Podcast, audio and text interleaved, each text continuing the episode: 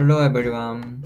Today is December 1st, and in Japan it's cloudy, and the high is 11, and the low is 9. Yesterday's my diary, and I got up early so I could do various things. I delivered a podcast for the first time. Next, I walked to university because it was raining, and then I found frog objects in the river on my way to university, and I felt relaxed. In the English class, I asked many questions in the discussion, and finally I had a cappuccino which was muffled with bubbles at the cafeteria. It was so delicious.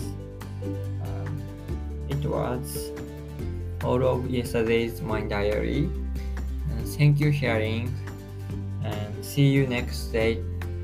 Have a nice day.